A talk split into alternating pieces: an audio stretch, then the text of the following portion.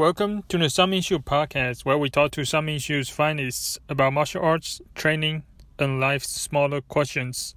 In this conversation, we talk to our benevolent overlord, Sensei Gordon, about what he learned from a year long cross country trip with his family, the hardest thing about being a leader, and a belief in each other as a community. This conversation reminds me of an African proverb which says that if you want to go quickly, go alone. If you want to go far, go together.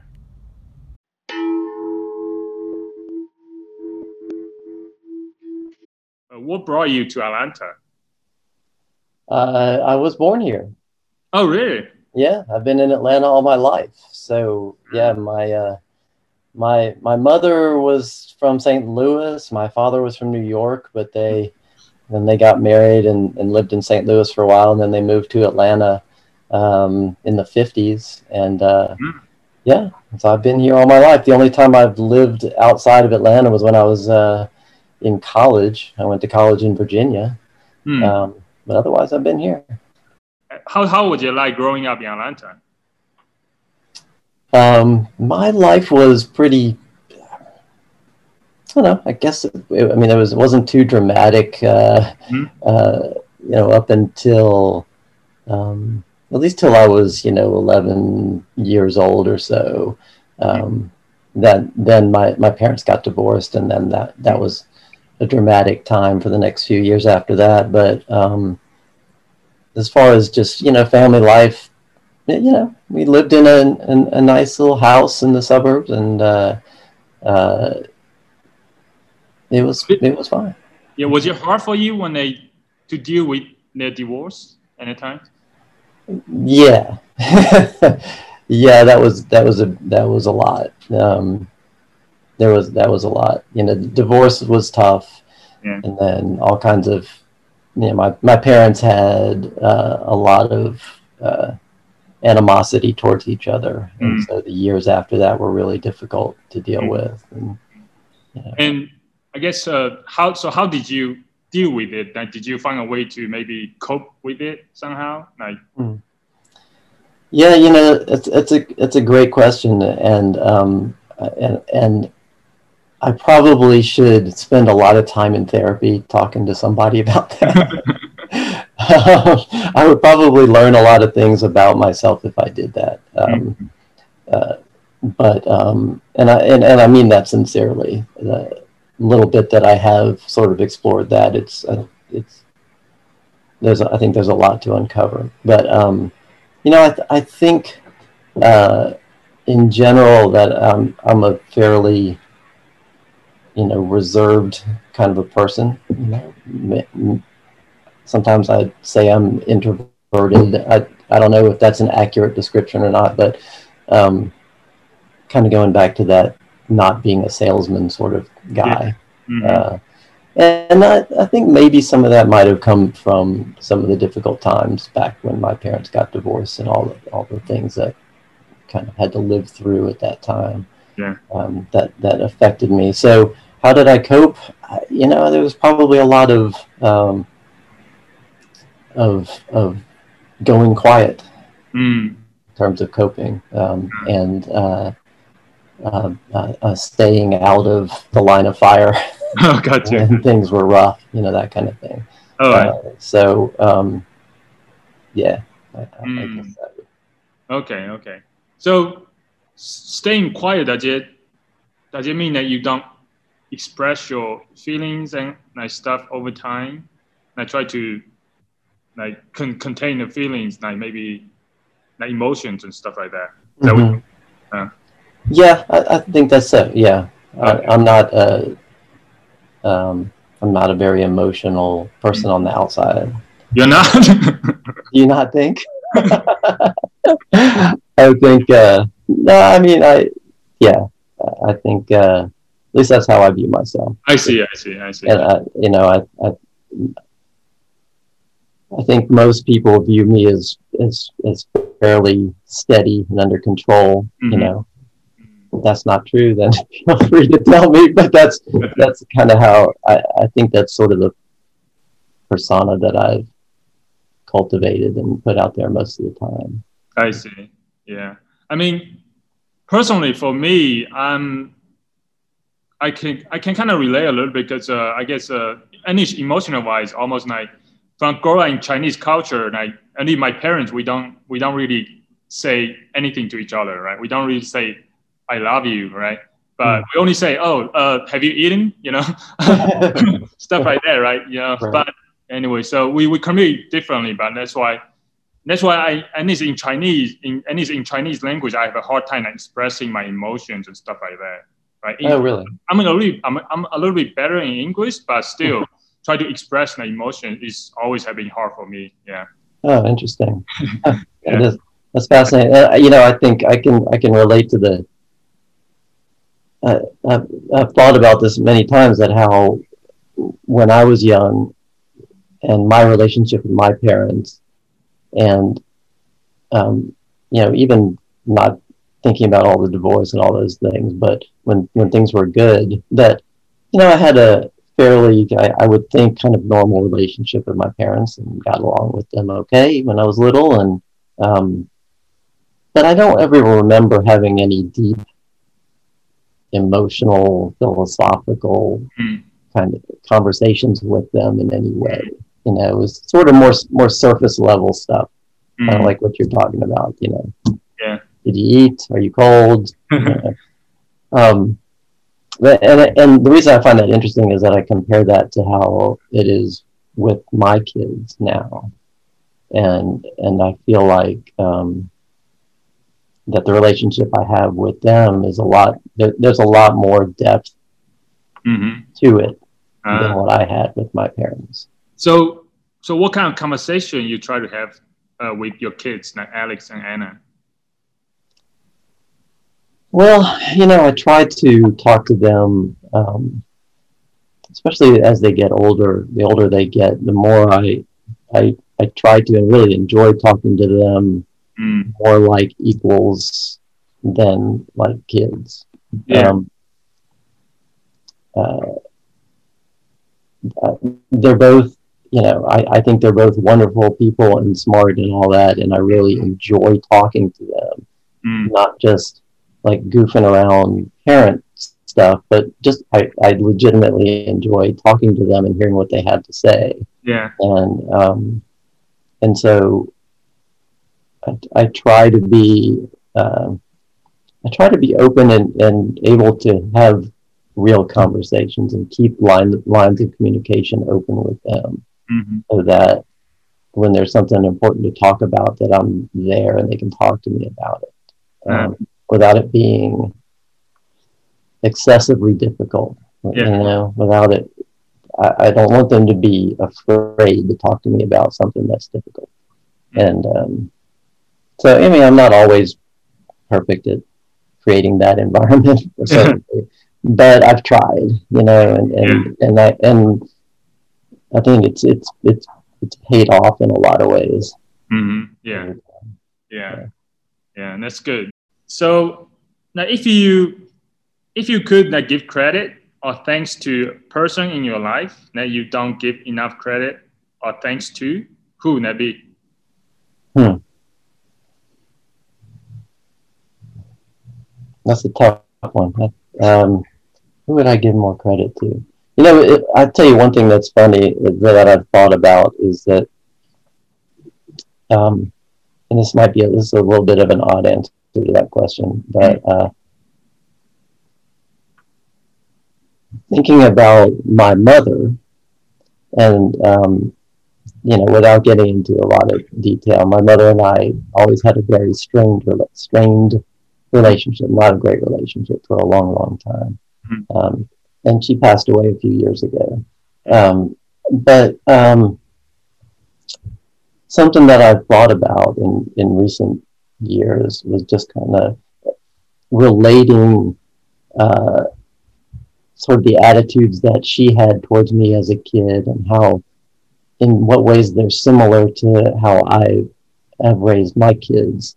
And I mean is that things like when I was when I was young, I was always expected to get good grades that mm. kind of thing, to do well in school and um, and uh, be smart, you know.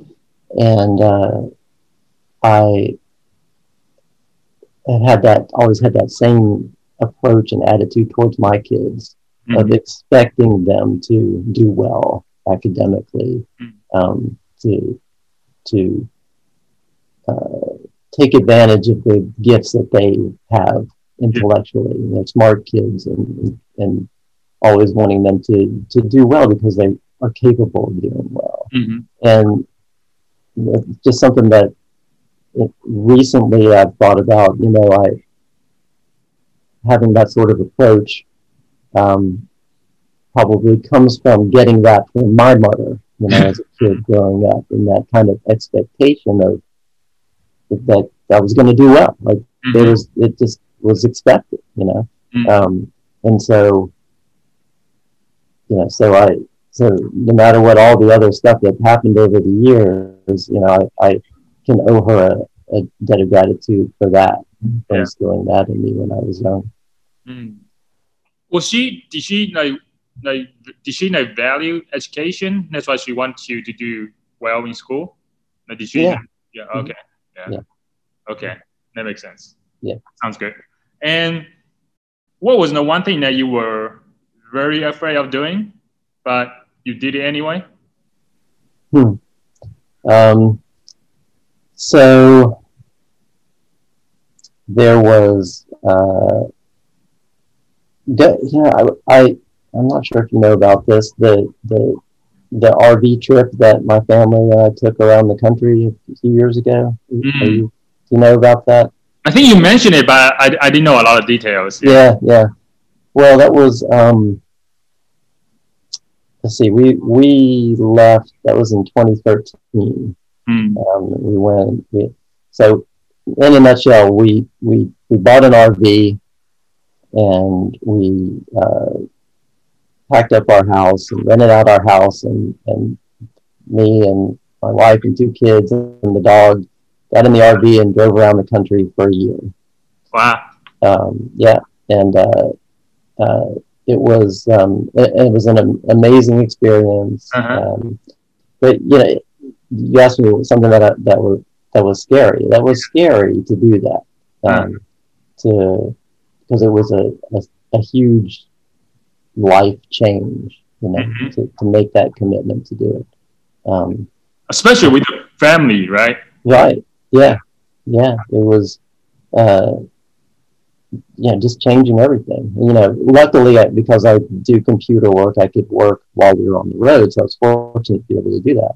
Yeah. But you know, having to, you know, get out our house and pack everything up and buy this gigantic, you know, RV and figure out, you know, I'd never used one before, lived in one, driven one before, so figuring all that out, getting a big truck to to tow it around, and just all everything that was involved in that was just just all new. Just so, everything. yeah, what what triggered that decision to do that for a year? Like, what caused you to decide to do that?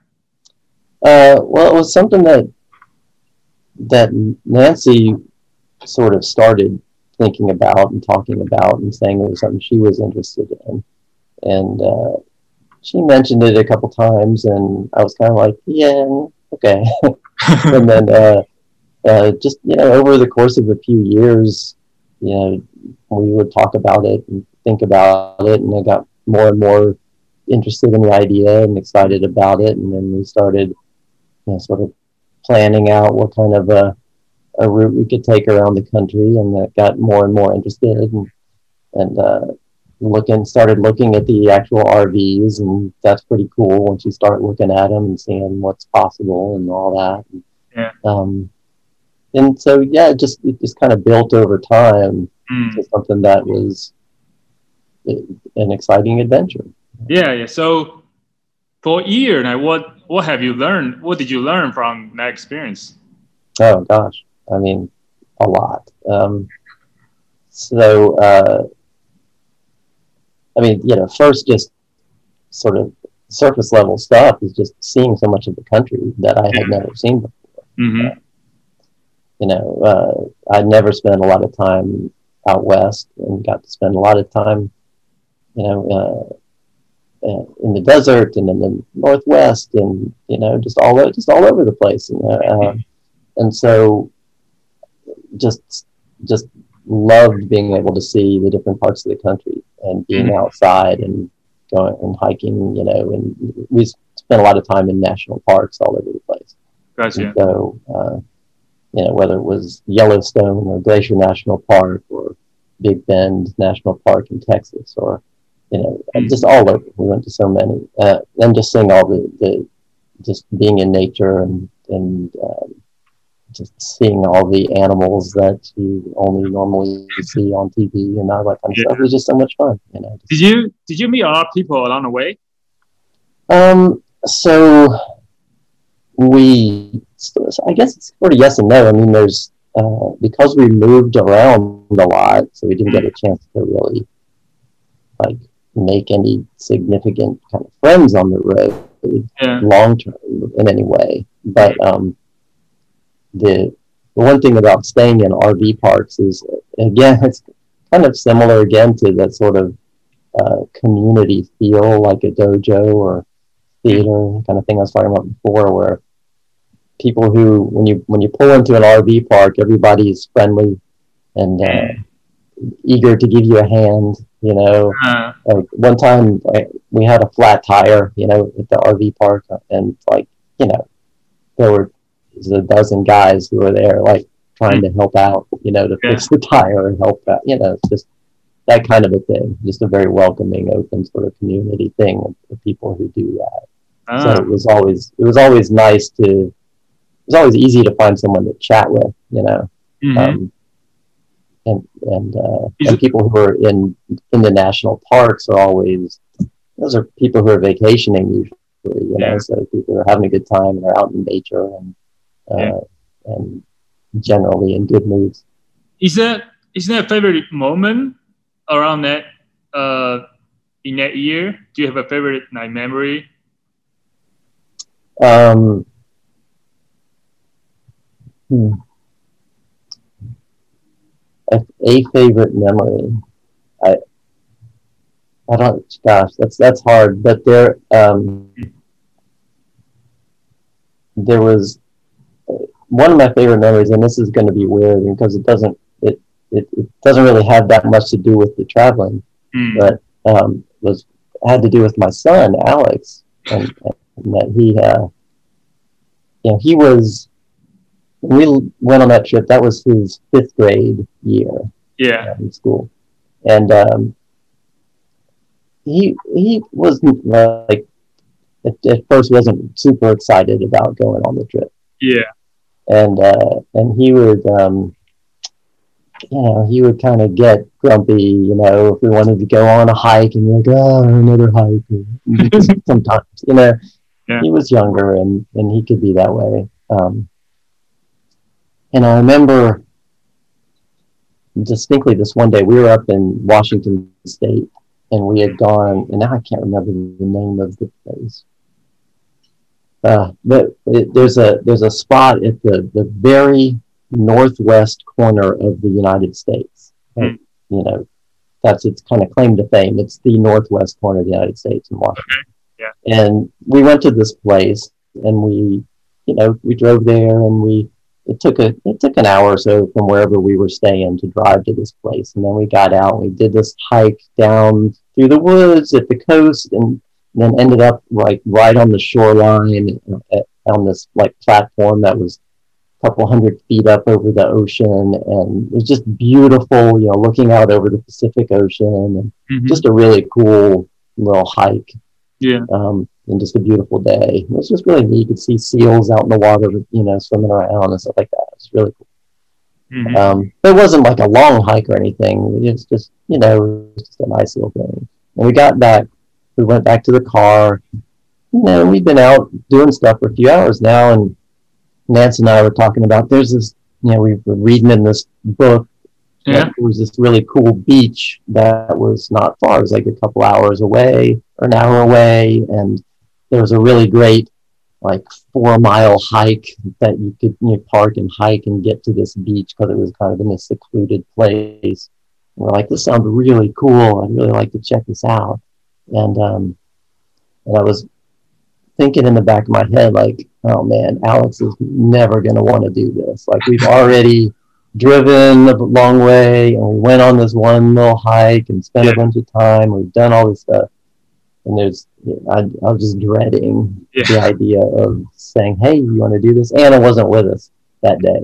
Uh, and so it was just the three of us. And, um, and so I just distinctly remember we're in the car, we're starting to drive. I'm like, hey, Alex, we were thinking about going to this cool beach. You know, it's like an hour away and it's going to be like a four mile hike down to this cool, really cool beach.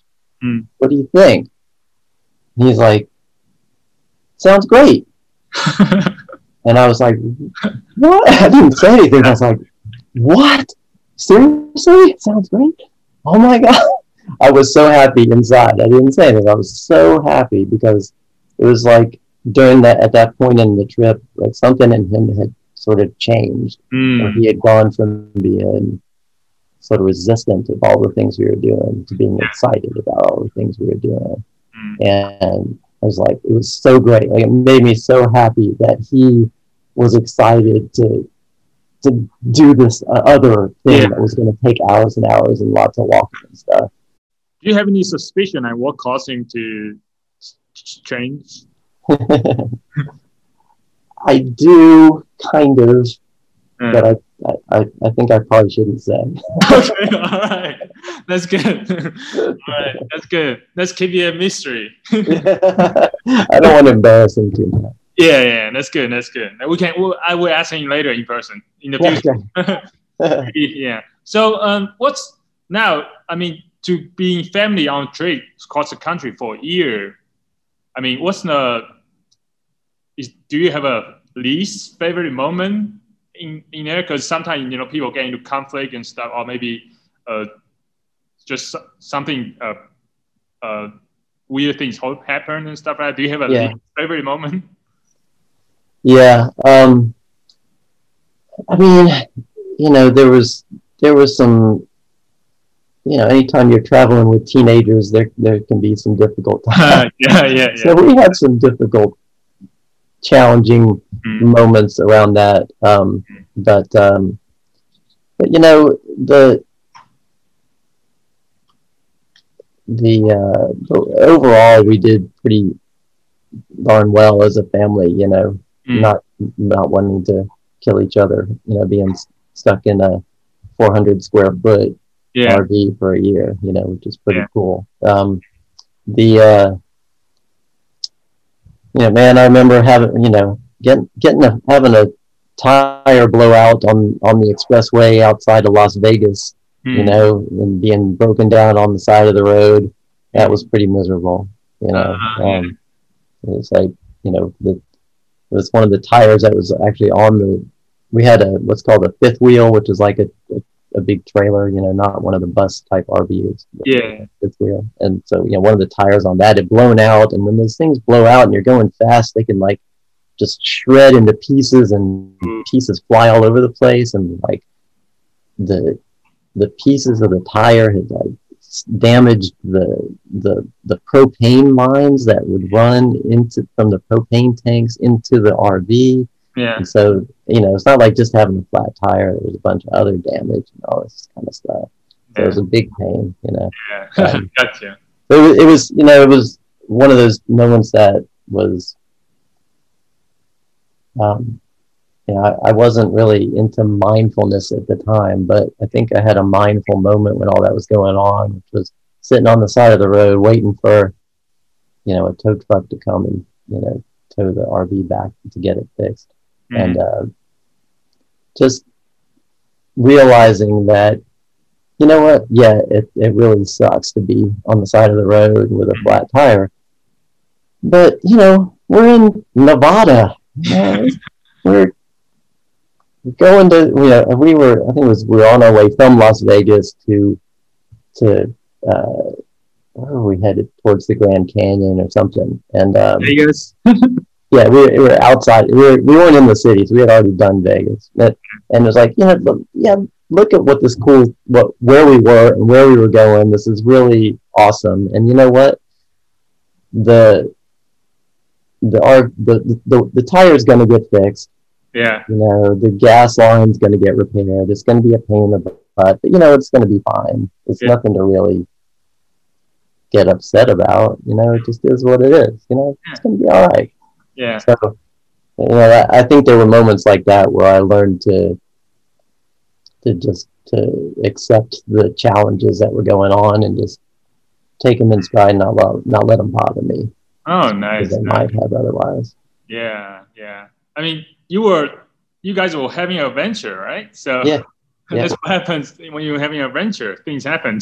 It's true. That's Yeah. true. You know, it's it's funny. It's like I, um, I there's a there was a little saying that I kept saying to myself, kind of every day when we were out there, and because every day you had the decision to make. All right, where wherever we were that week, you know, Mm. any, on any given day, are we going to go and try and explore this place, or go on this hike, or go and check out this town, or whatever we might want to do that day? Mhm.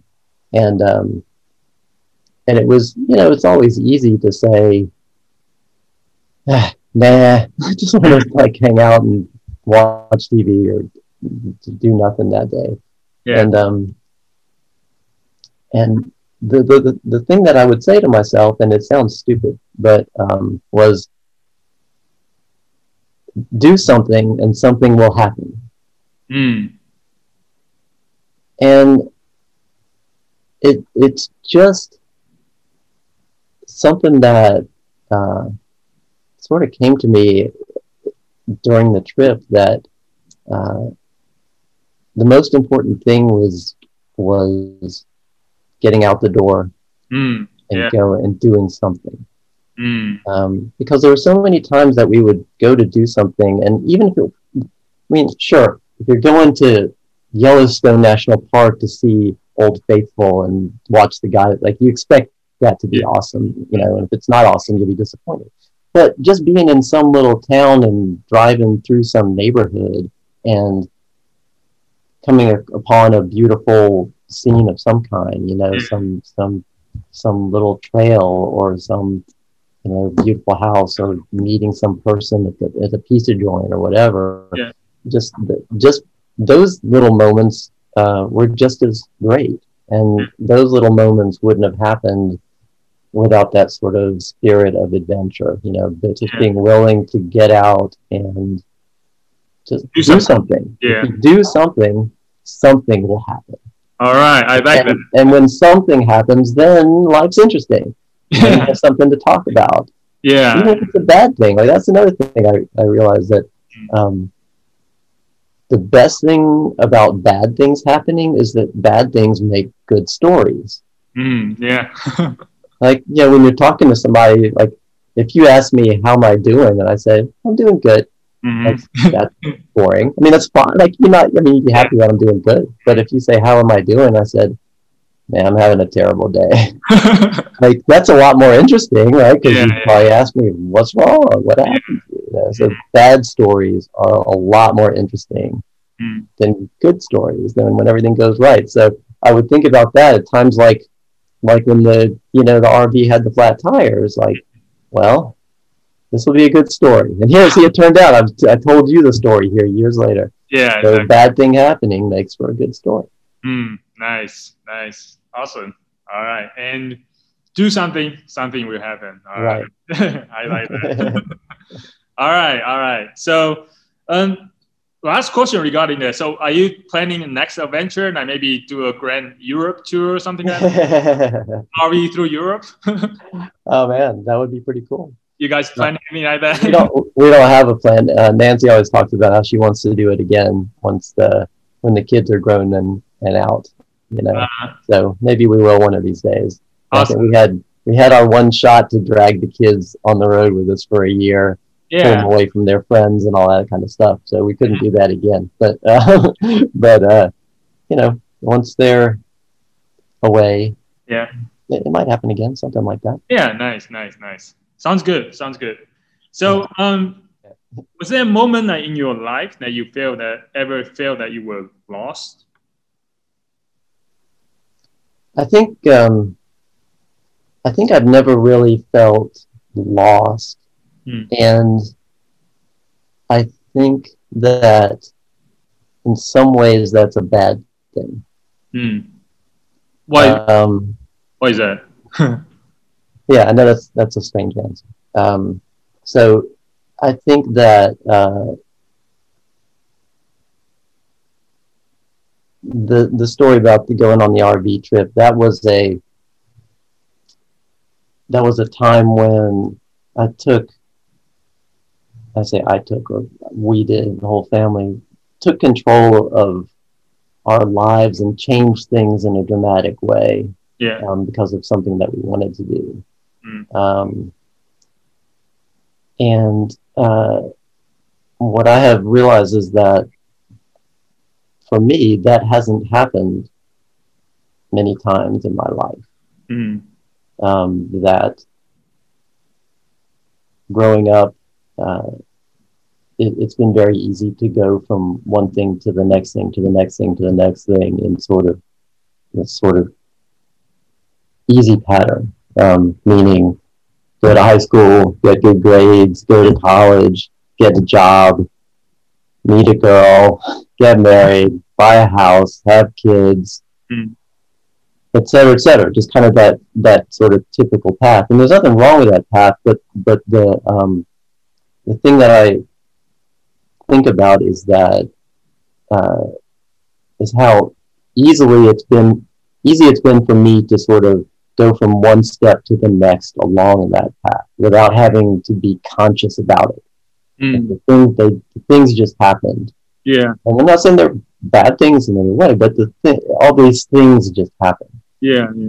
And and contrasting that with that that year off of traveling around where you know, that was that was getting off of that path in a big Mm. way just for a year, but it was a big detour from that path. Hmm. And so I think, you know, going back to your question of have I ever felt lost, um, I, I, I, I think the answer is not, probably not, Mm. but, but that's not necessarily a good thing. Yeah. Yeah. Uh, some more feelings of being lost and, and, and changing direction con- consciously, I think would probably be a good thing. Mm. Yeah, I mean, similar to me, kind of in a way where I have, I, I mean, only recently I think I spoke to you about it. I feel like I'm kind of in a, a little bit lost in a way. Like I, I mean, going through life, I have been like as you like go to a point A to point B, right? And then sometimes very almost like unconsciously making the decisions going one uh, graduate college, graduate school, and stuff like that. So, Mhm. so right now that's why, and right now I kind of try to transition a little bit, and then that's why I try to experiment a bit more, and I do different things, like like doing a podcast and all the other stuff. Yeah, Mhm. So- Sure. Yeah, yeah, yeah. Absolutely. Yeah. I think you understand exactly what I'm talking about. yeah, yeah. and it's it's e- it certainly is easier when you're younger, you Yeah. know, Mm. to to change your path Yeah, and, and yeah. to, to to do things like that. So I Yeah. I think it's great that you are. Yeah. So sounds good. So yeah, next uh, next question is uh, what is the saddest moment in your life? Hmm.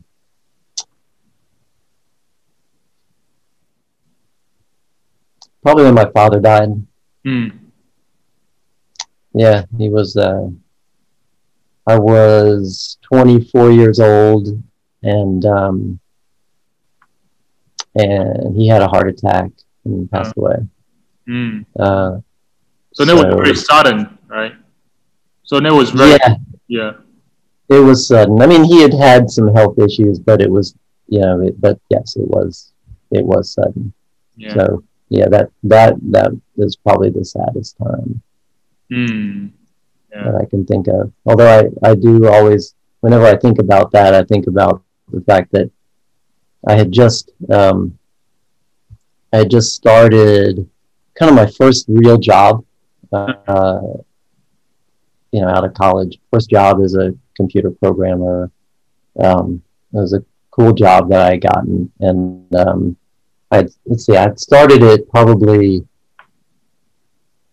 I don't know, less than a month, I think, before he passed away. Um, and so, uh, about uh, the last time I talked to him before he died um, was a, about a week before he died, and we talked, and you know, he asked me, uh, yeah, about the job and how it was going, and Mm. and I remember distinctly telling him that I was really happy, Mm. um, and that I felt like that everything in my life that I had done had had led me to that point of getting this great job Mm. and uh, and and I was really satisfied with that, and um, and you know he was happy to hear that, of course, and and so it's always made me really happy that that was the last conversation I had with him was talking Uh-huh. about that. What's the best lesson that he taught you? Hmm.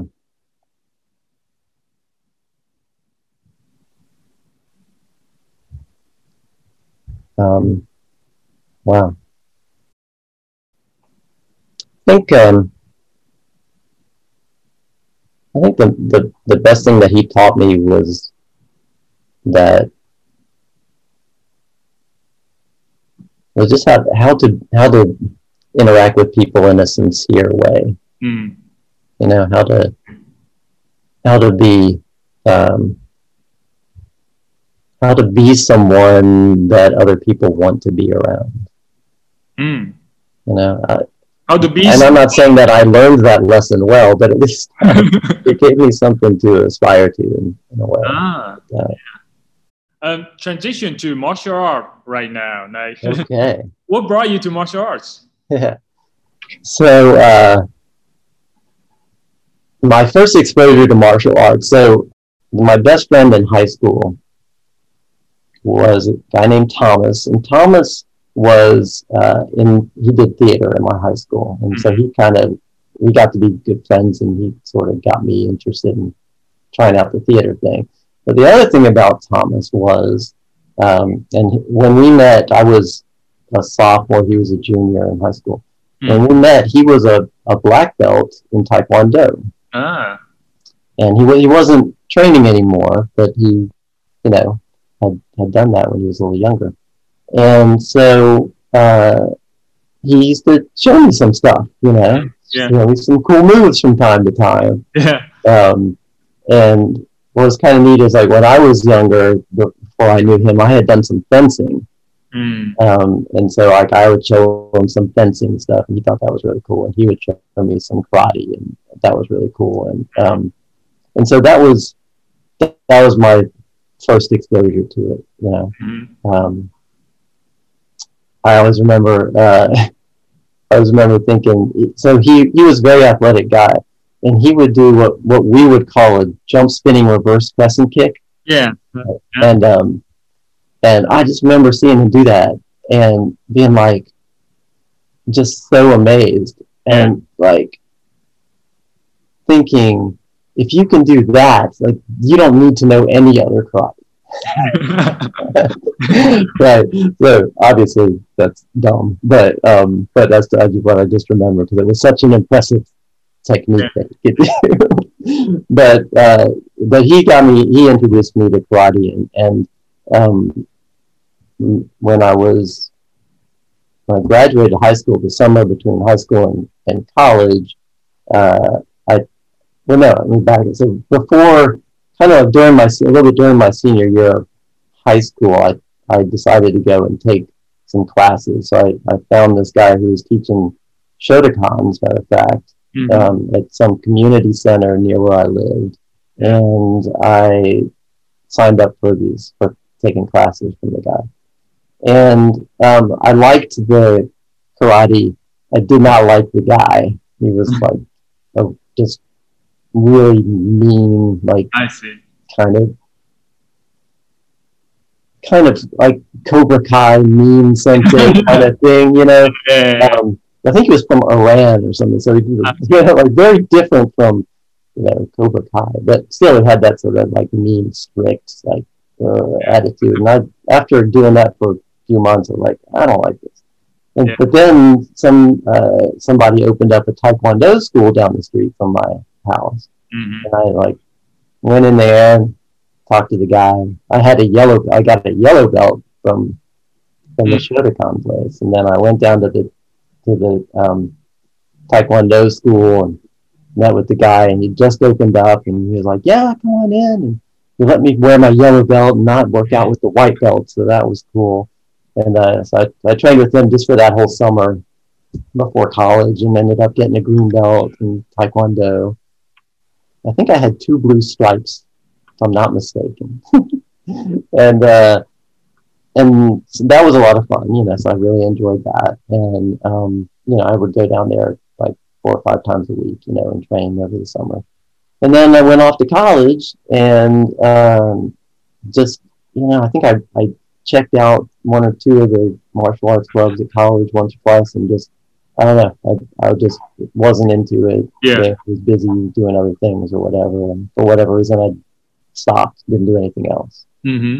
So I didn't I didn't do any martial arts after that until I started doing Kung Nu, which was uh, when I was 29. So it was probably a gap of I don't know, uh, you know, I don't know, 10, 12 years somewhere in that range. Yeah. When when did you why did you decide to do canoe? Well, so uh, it's Mark Gallen's fault. Oh, really? Always, right? Always blame him. yeah. Uh, so what what happened was that um, so my wife Nancy and I both knew Mark.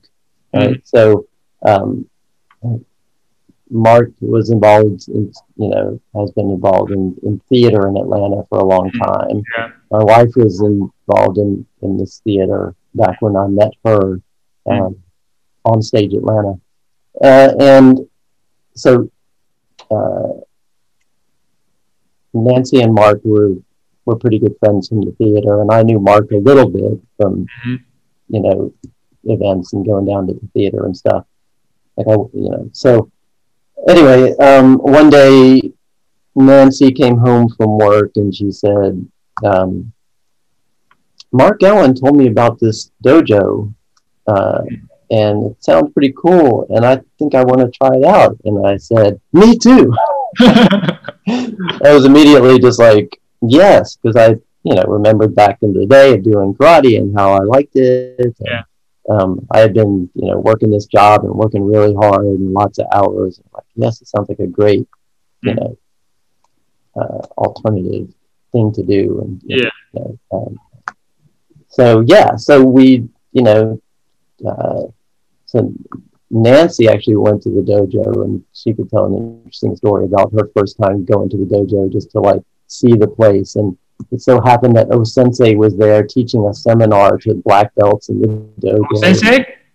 O Sensei was Oh, there wow. at, at Summon Shu at the old dojo and, and like she uh, you know, he dragged her out onto the floor and all this kind of stuff and she was like, ah, I didn't know what was going on. And of course Master Mary was there and stuff.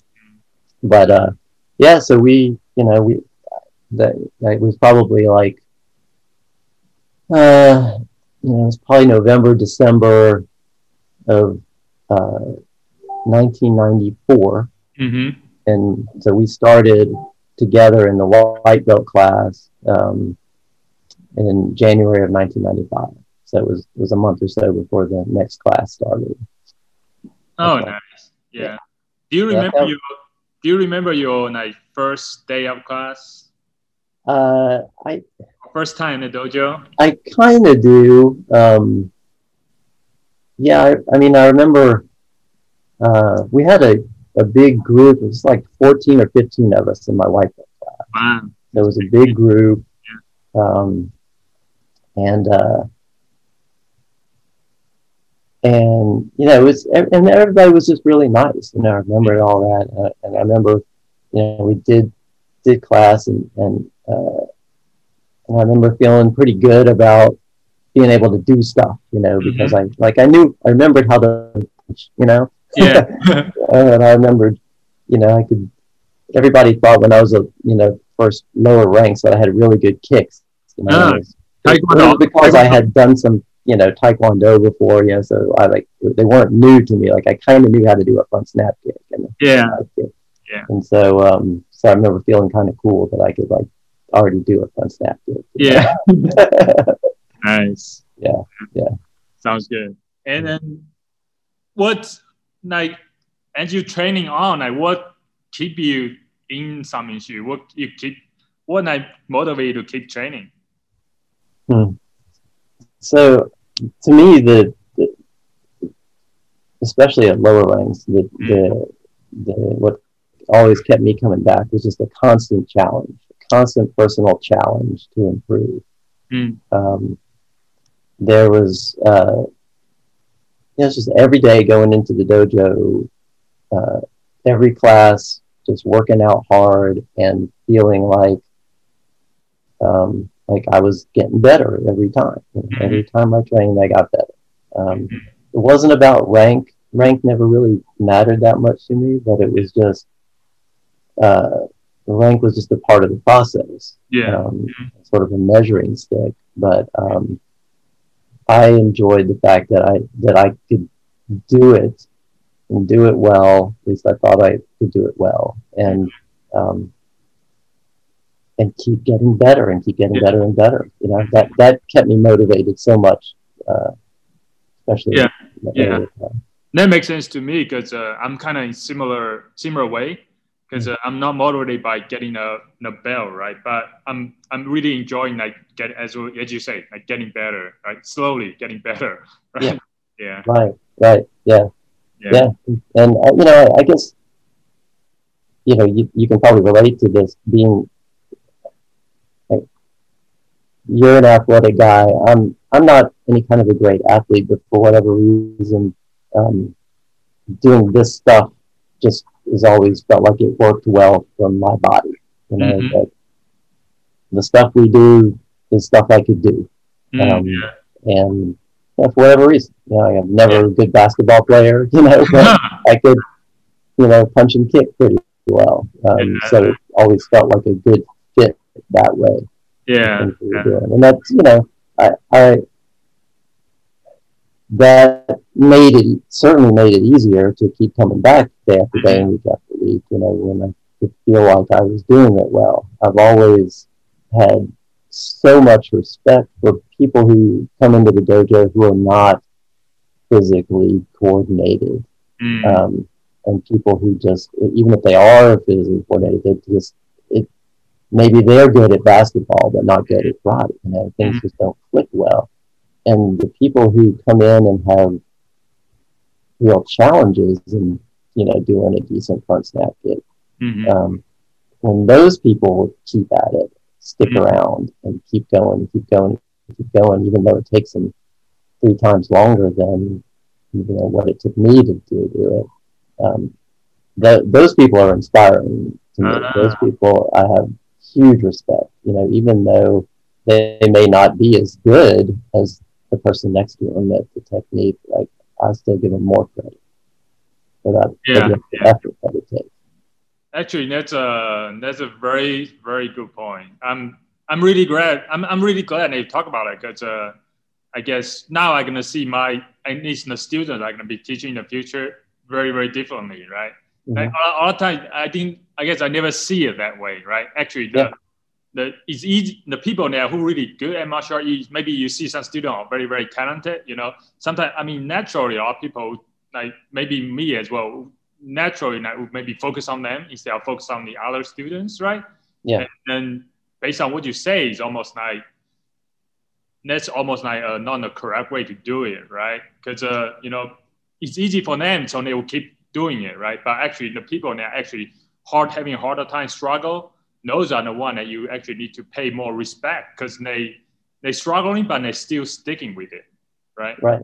Yeah. Yeah. Okay. yeah. yeah. Yeah. And and yeah paying them more respect i think yeah. that's a good way to put it. Yeah paying you know you don't have to you can still teach a class that will challenge the the, the more athletic ones yeah, you know, the more advanced ones. Yeah. But understanding that the ones who are not getting it um, are you know even even more special you know and, yeah. and, and they deserve the even if you don't slow down the class for them but it's still to give them the um, sort of compassion to understand where they're coming from and, and yeah. allow them to take more time to get where they need to go Yeah, yeah, yeah. It took me a long time. I remember it, as a, when I was in a new black belt uh, and was started teaching that it it took me a while to understand that, um, and it sort of sounds conceited and it's not meant that way, but is that it took me a long time to understand that other people aren't necessarily going to learn a kata as fast as I did. Mm-hmm. Um, or at least what I perceived is how quickly I Yeah, learned. You know, I remember thinking about that with Pinan two. I think I was teaching Pinan two to some students and remembered, and it suddenly dawned on me like, just because I learned it in, you know, two weeks doesn't mean they should learn it in two weeks. Yeah. Whatever it is. yeah, Um, everybody's different. yeah, And I, and I had to, because I, I would get frustrated with students sometimes because I would think that they weren't learning fast enough. yeah, Because I was like, I know I did this pretty quickly. Why aren't you doing this pretty quick? You know, I didn't say that to them, but that's what I thought. hmm And so it took me a while to realize, like, no, that's the wrong way to think about it. You know, Yeah. everybody's going to move at a different pace, and everybody has different strengths, and Yeah. then it's, you know, again, more respect for the people that take longer. yeah, yeah. And different people have different learning style, right? Some are more visual, verbal. Maybe some are more physical, have more, you know, stuff like that. So yeah. Sure. So going through from white belt to black belt, and like we was, uh, I guess, were Master Mary there the whole time, like kind of watching you go through from white belt to black belt. Yeah, she was she was there. Um, I was.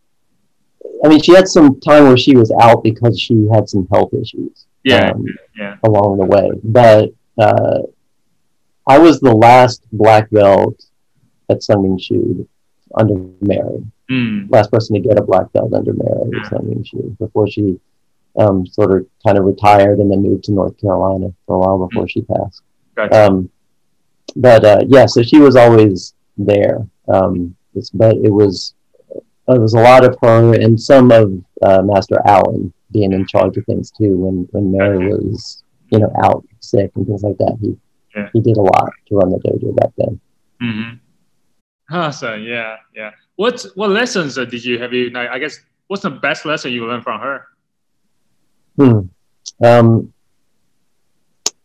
I I remember uh, one time talking to her, um, and I think it was you know it's funny it kind of fits in with what I was talking about before with how when a when a special event happens and how um, uh, how how good it feels you know to when things go well. Mm. And I remember there was one, one time with her where we, for some reason, it was the two of us were at the dojo and, and only we were the only ones there, and um, we were talking about something that I can't remember what it was, something that was going on at the dojo, or something that needed to be done. Mm-hmm. Um, and she, uh, she, I think I was worried that it wasn't going to get done, something wasn't going to get done, and Mhm. She just said, "Nah, don't worry about it. Know, this the the the people here, this community will step up. Uh, what? Um, they're they're people who care, and uh, and what needs to get done is going to get done uh, because we all care about it so Uh-huh. much. Uh, And uh, and and I've thought of that often, and it's because it was very true. You know, it's mm, the, the, community that we have. Uh, you know, people people make sure things get done. Yeah. Things need to get done, get done. And we all look out for each other and look out for the school. You know? Mhm. So I just remember that. No, wow. That's uh that, that makes sense to me. I think I, I will agree with her as well. Yeah. Yeah. Yeah. I also remember a cool time when, after I got my black belt, I was training for my Shodan, and she was around a little bit, not Mhm. that much. Um, and uh, she worked out with me one day at the dojo, uh, working on new one. Mm. And uh, yeah, I don't know, we worked out for an hour together or something. And um, and it, I remember how she was how how different it was working out with her in that context as a black belt working on a kata Yeah. versus um, Brown belt. A, brown belt or lower rank, you know, Yeah. in a regular class. hmm All of a sudden, she was like, "It was if we could we could work on this kata, and, and it was it was so much less formal, and it was it was so nice. Like she would be like, "Oh, I like the way you did that. Huh, let me try that," or um, or uh, you know, or I think this is how so and so used to do it.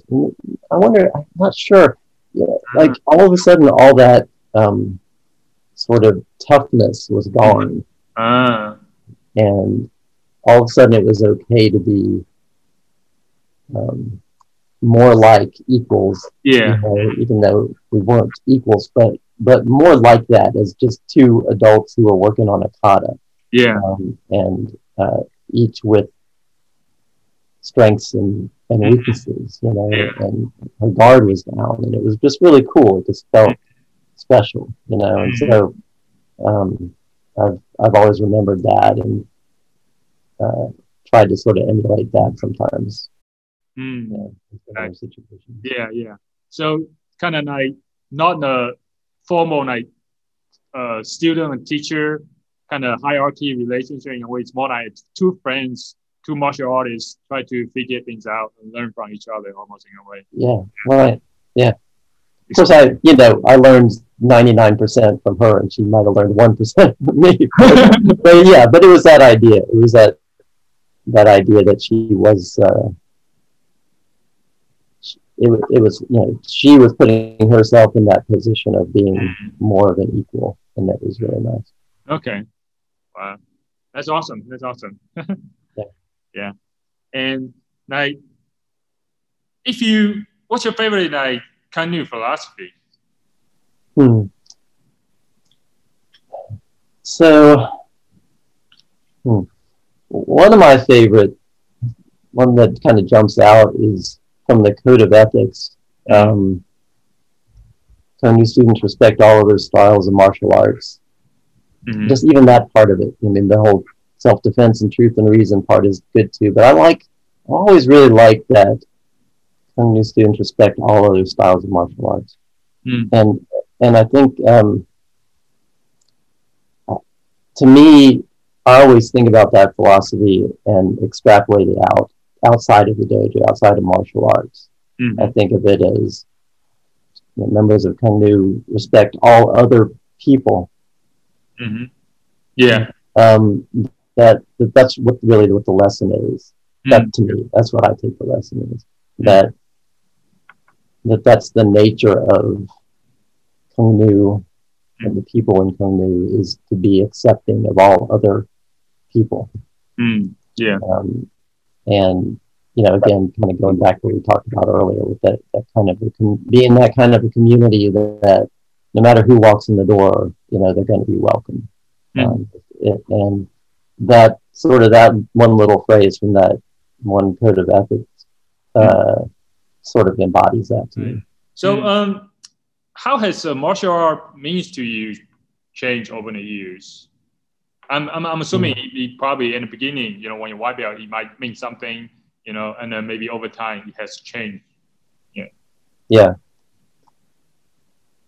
Um, so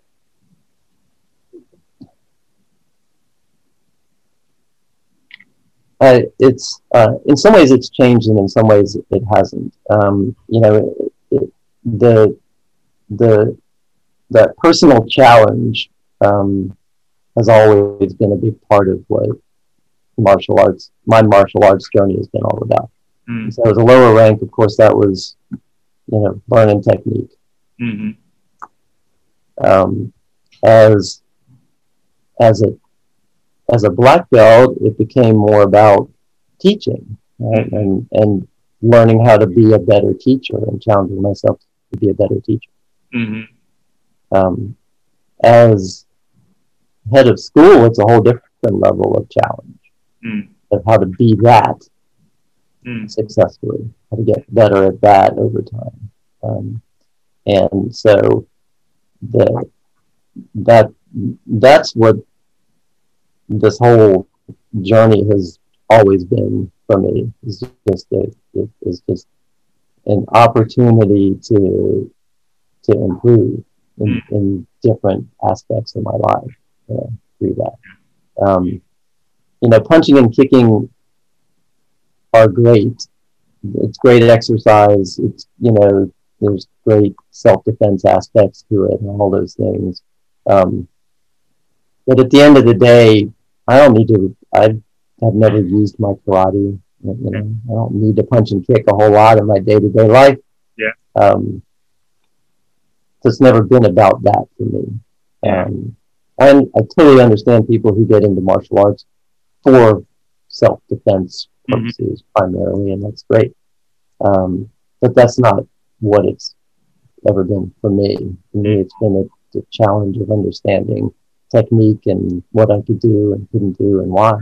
Mm-hmm. Um, uh, and so that's the the technique and the working out um, is is great in and of itself, but it's also the sort of sort of the excuse that we have for all getting together all the time. Yeah, yeah, true. You know, I mean, it's um, it's critical, you know, but that's the thing that we all have in common mm-hmm. um, at the dojo in the style is that we all get together and work out.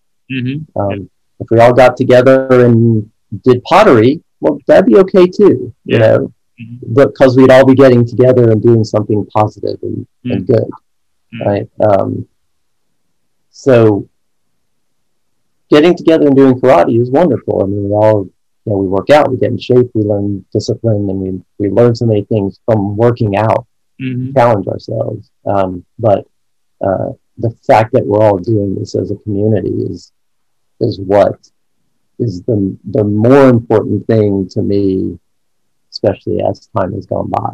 Yeah, So it was early on. It was me learning how to do a technique.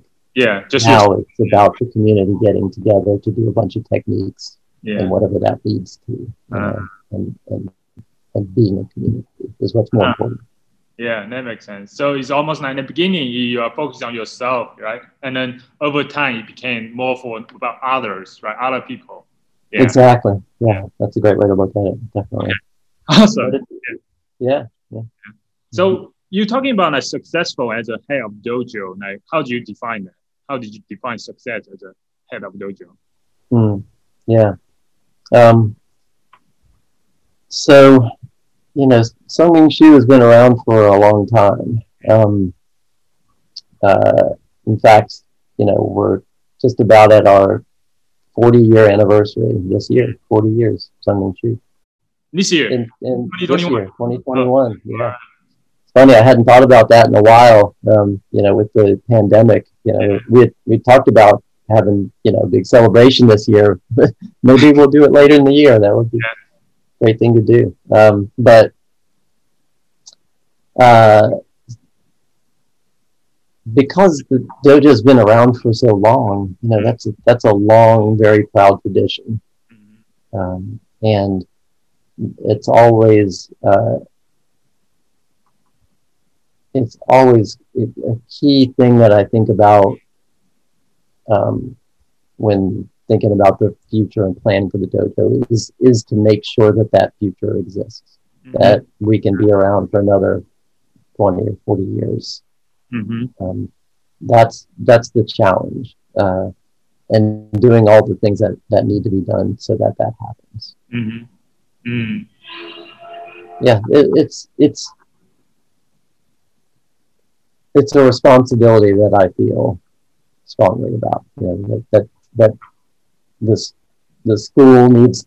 I want the school to be uh, there for the next group of white belts, and the group after that, and the group after that. You know, Yeah, I- yeah, When I when my kids were still doing Kung Nu, I you know I always thought in terms of I want them to get their black belts here and to teach here and to you know do all that kind of thing. Well, they don't do it anymore, but that you know, but I still think about you know that next generation thing that I want the next people to be able to uh, walk in the door and have the same uh, experiences that I did and that people come after me have had uh, of, of you know this community and this special place that Sung Ming Shu is, Mm. and that could be there for you know for people 20 years from now. Yeah, yeah, yeah, yeah. So what's, I guess, uh, what what's the hardest part of like achieving that? What do you think? Like, what's the the biggest challenge to to do that? Yeah. I think um, the biggest challenge is balancing change. Mm. And and what I mean by that is uh, there's you know things change over time. Mhm. You know we, we don't do things the same way we did 20 years ago. Um, techniques change, schedules change, people change. Yeah. Um, so nothing's ever going to stay exactly the same over time, Mm. uh, and that's fine. And change can be good, and switching things up can be good. Yeah. Um, at the same time, it, the finding the balance between changing things and understanding that we've been doing this something for 40 years and it's been working pretty well. And maybe we don't need to change Yeah. that Yeah. right? So it's it's easy to want to like get in there and change a bunch of stuff up, hmm um, but uh, it's finding that balance. It's Mhm. finding the things that we can change and improve and make things better while maintaining the the core um,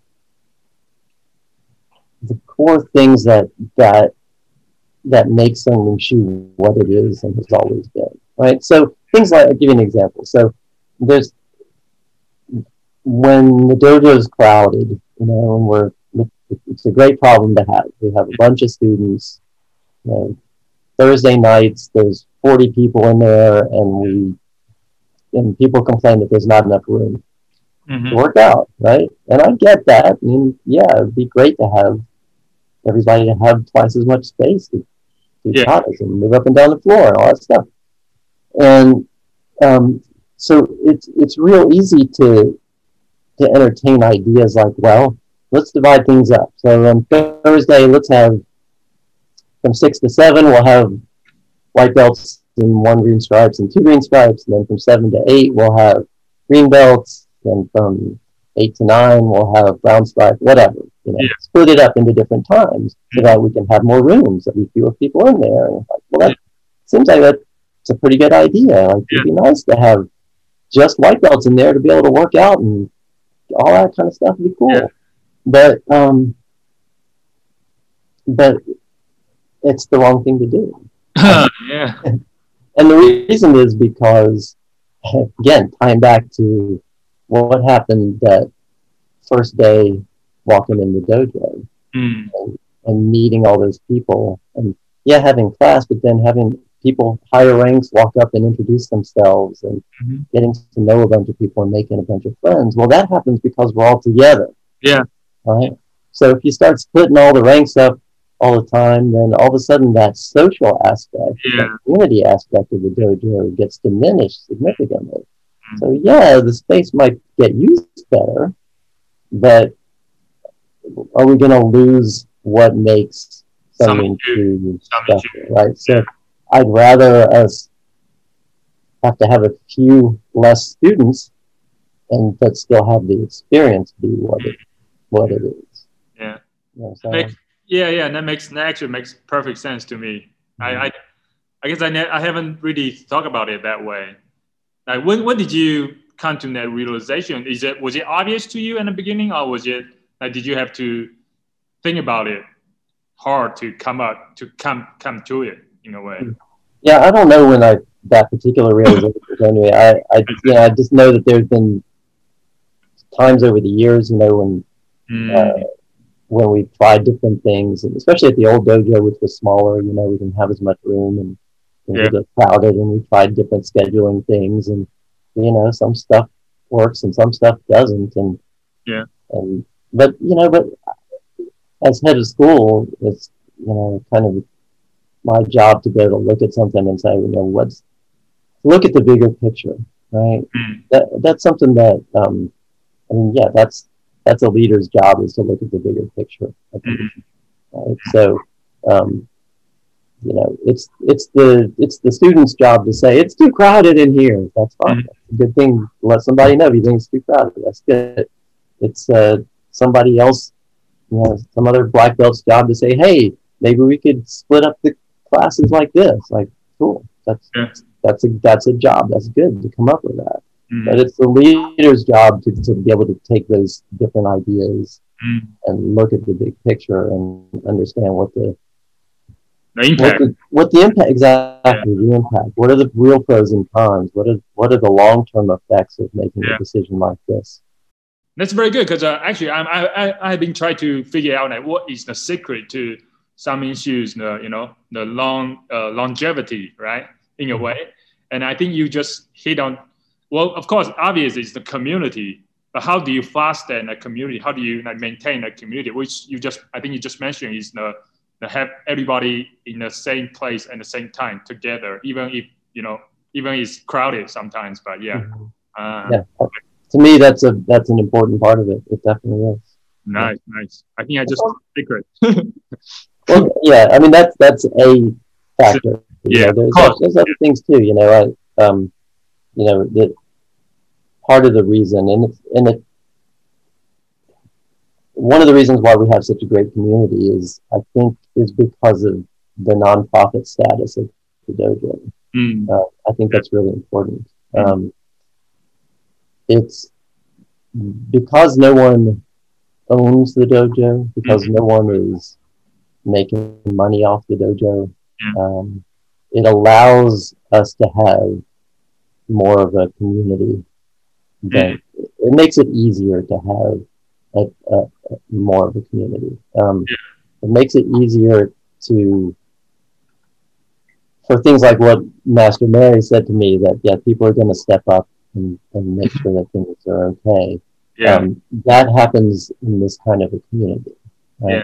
If if I owned the dojo and was making money off of it, people, other people would be less likely to pitch in and volunteer to do Yeah. stuff because they're not getting paid, right? yeah, that's And that you know that's the truth. That's that's human nature, and I wouldn't blame them. Mhm. Um, but the fact that we're all doing this because we just love doing it Mhm. uh, means that everybody is going to lend a hand in the way that they that they want to in the way that they can and that is what makes it also makes it a very special place Yeah, yeah. Sounds good. Sounds good. And what's last question about this? Like, what's as as a as you talk about like being a leader, being a head of dojo. Like, what is the hardest part for you? Like, as a as a head of dojo, as a leader. Like, I I think I from my understanding is that I mean leadership is hard, right? But I just I guess I'm trying to understand like what what's the hardest part for you personally. Mm-hmm. Um, I think one of the hardest things, and this is something that I've, I've worked on from day one that I took over as head of school, and I continue to, um, is to address problems as soon as possible. Mm. Um, sounds like a simple idea, but um, it's to me it's been so important in Mhm. in making things run smoothly. Yeah. Um, is is when something comes up, it, it's very easy to to be uh, conflict averse. Yeah, exactly. Yeah. I, I'm guilty of that. I'm really afraid of conflicts. I try to avoid. Yeah, yeah. It's I, I am too. Nobody wants to, you know, to have that. Nobody wants to have that difficult conversation with Yeah. somebody. You know, Mhm. Yeah, um, nobody wants to pull their friend aside and say, "Hey, you, you're screwing this up. You know, Yeah. you need to do better." Um, nobody wants to. Uh, nobody wants to have to deal with the the, the hard things. yeah, Um, but um, as you know, as a leader, I think it's important that you you, you deal with those things and you deal with them as soon as you can. The longer you let something fester, the worse it gets. Mm. Um, and so uh, I've tried to take the attitude of uh, when when I know that there's a problem of, of addressing it as soon as possible and mm. and, and you know, try my best to be fair about it and smart about it, but but not letting things go. Yeah and and it's it's really hard because every time it's like, gosh, I don't want to have this conversation. I don't want to do this. I don't want to do that. Yeah. And uh, but I know that if I do it, it'll it'll be better in the long run to get it over with. And and the, and the other thing that I have found is that um, almost always uh, confronting an issue right away. Um, it always ends up better than I thought it would. Mm-hmm. It always ends up, uh, all the things that I was worried about happening don't. Oh, I see. Yeah. Yeah, I, I think, you know, it's really easy for me, and I think for most people, to imagine all these terrible scenarios of mm-hmm. what could happen. Like yeah. you need to have a difficult conversation with somebody, like all these ways it can go wrong. Kind of like the we were talking earlier about having a baby. Like you imagine all the things from these books, all the things that go wrong with the baby, you know, all, all, the bad things. But you know, but usually you're surprised and nothing actually goes wrong. Yeah.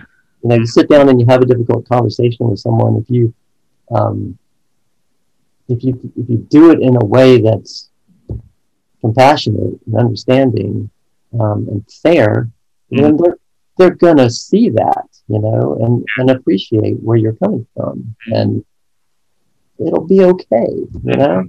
Yeah. And so, so that's what I have found is that addressing things, yeah. taking on those conflicts, yeah, never as bad as I'm afraid it's going to be. And so just go ahead and do it. yeah.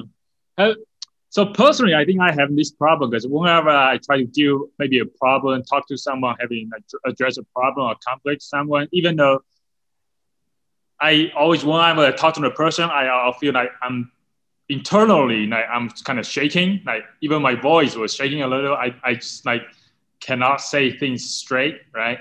So mm-hmm. mm-hmm. how did you how did you get used to it? How did you just like do you have any tricks, tips, or did you just just practice? well, no, I mean, I, I know what you're talking about because that happens to me. I feel the same thing. You know, I mean, that's that's a nervous reaction to having yeah. to do something difficult. And I, I definitely have that too, mm. you know? Yeah. So that, that, doesn't go away. I think it's just, um,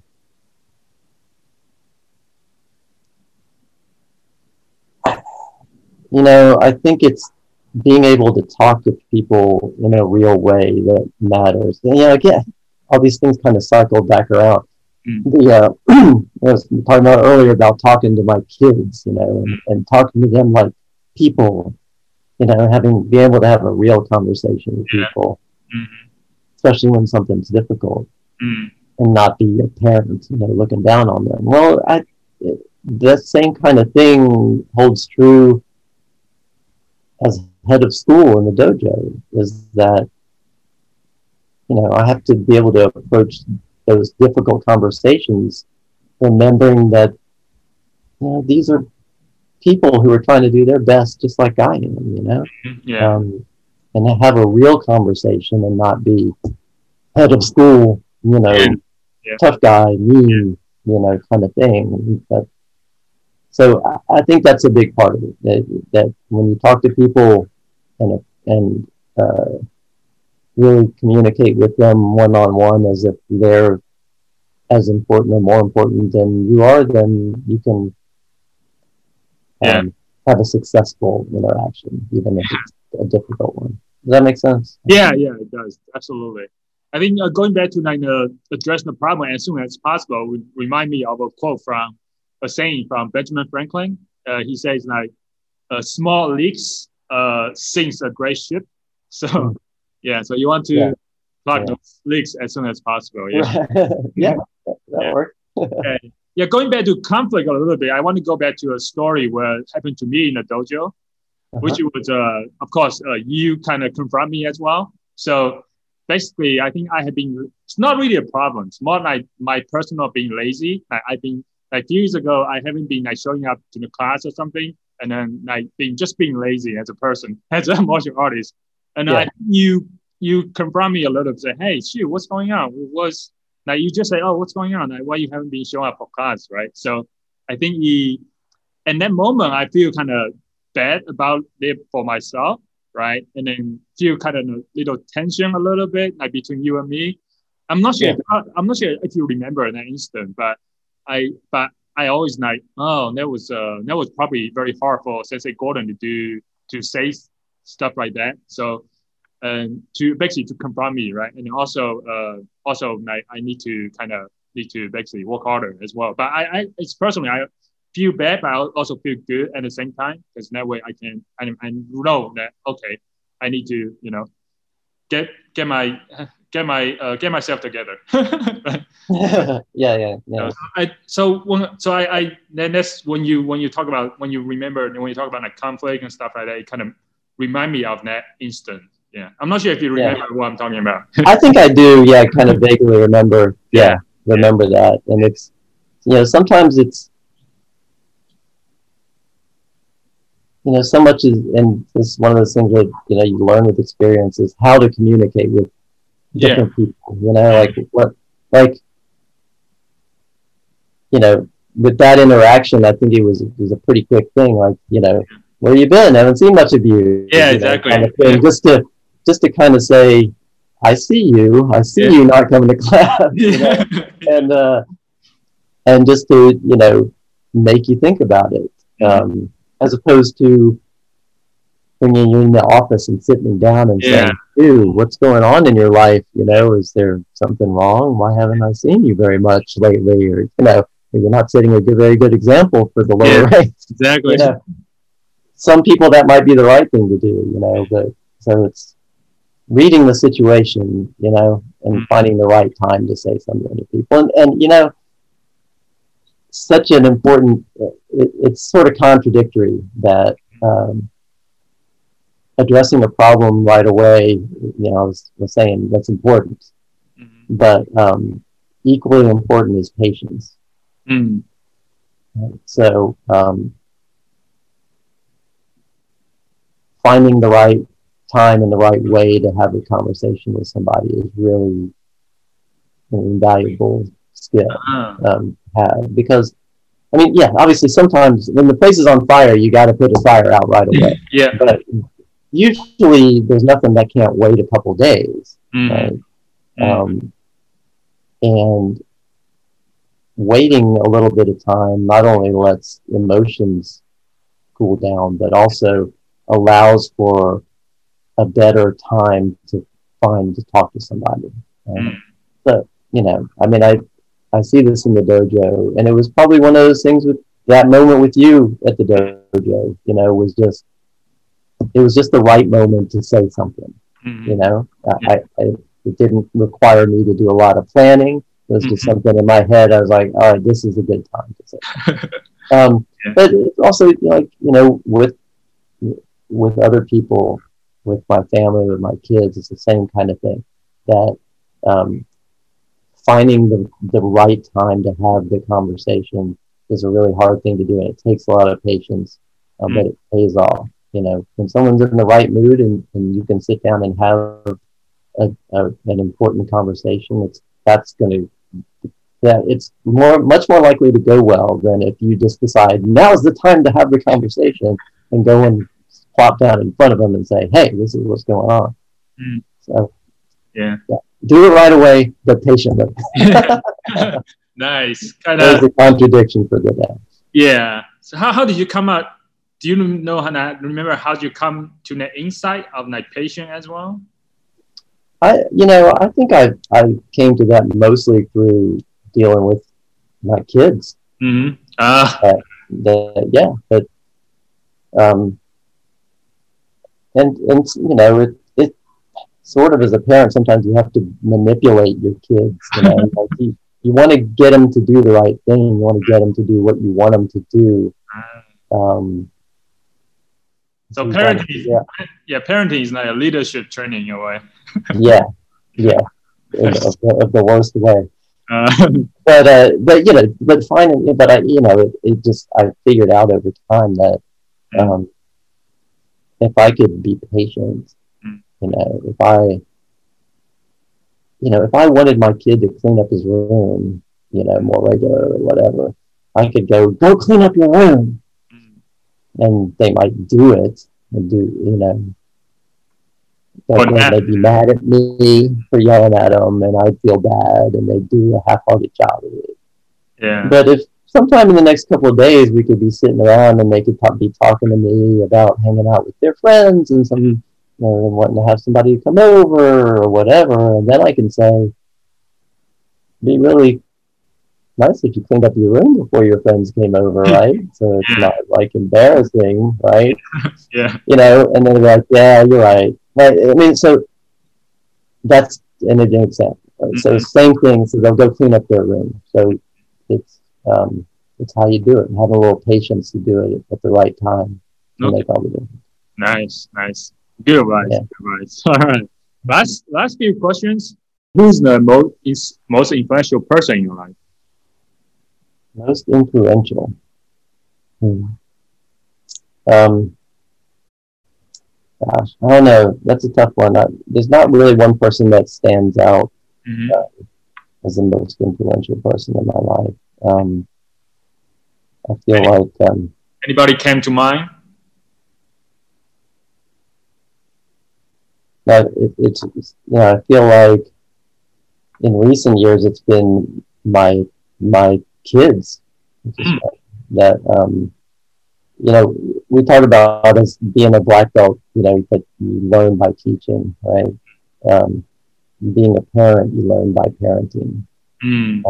and so you know the I've learned so much about myself and the world from my kids and and and watching them interact with the world and um, and the perspective that they have as as the next generation about things that are different from the perspective that my generation had about Mhm. things and um, so it's it's a huge influence um, that I'm I'm really grateful for um, that I had I've had the opportunity to Yeah. to learn from them through them about about a lot of things.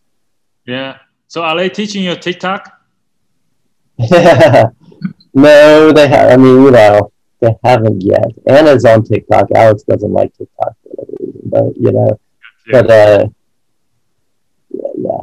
I mean, I, you know, I, you know, things like uh, social justice, you know, and and and and how it affects people, and Yeah. um, uh, you know, I've learned so much from talking to my kids about these things that I never would have done. You know how. Uh, LGBTQ rights and um, things like that uh, that they see and they understand uh, at a level that they because of the society they've grown up in they understand things at a different level than what I do or what I did or what I grew up with Mm. um, which I think is natural that that every generation is is is a little wiser and uh, more accepting than the previous one. Um, and I, I, I, I, like I said, I'm I'm really thankful that I can learn from them and their experience and and, and appreciate the, the the wisdom that they had even at their young age uh, in certain areas that that surpasses Yeah. own. I mean, earlier, I mean, you mentioned patience, right? I mean, you learn it from by parenting, learning from them in a way, right? Yeah. Absolutely, yeah. Awesome. Last question. Okay. Uh, if you can put a word or message outside the, you know, the dojo window for people driving by, what Right. would it be? Yeah, I thought about that earlier. Yeah. Thought you might ask me that. yeah. Um, I don't know if, you might have already used this word, but the one that just that came, it's come to my mind just immediately was perseverance. Perseverance. Yeah. Have you has that one been up there? Have you put that up? There? No. You know, I just feel like uh, that's just what feels right right now. Um, Mm. with, you know, with the the state of the world, with the you know the pandemic, and with the dojo because it's been closed, and we all want to get back in the dojo and work out Yeah. um, and and be together, uh, but we just can't yet, and it's really hard not to, and it's tough to to keep waiting and keep making do with you know what we've been doing and dealing with the bad weather and outside and all this stuff. Um, so yeah, I think perseverance is what we really need right now. Mhm. All right. All right. Awesome. That's a. I think that's a great place to end for today. Uh, Great. Okay, this was great. awesome. Thanks, Sensei. You're welcome, Jim.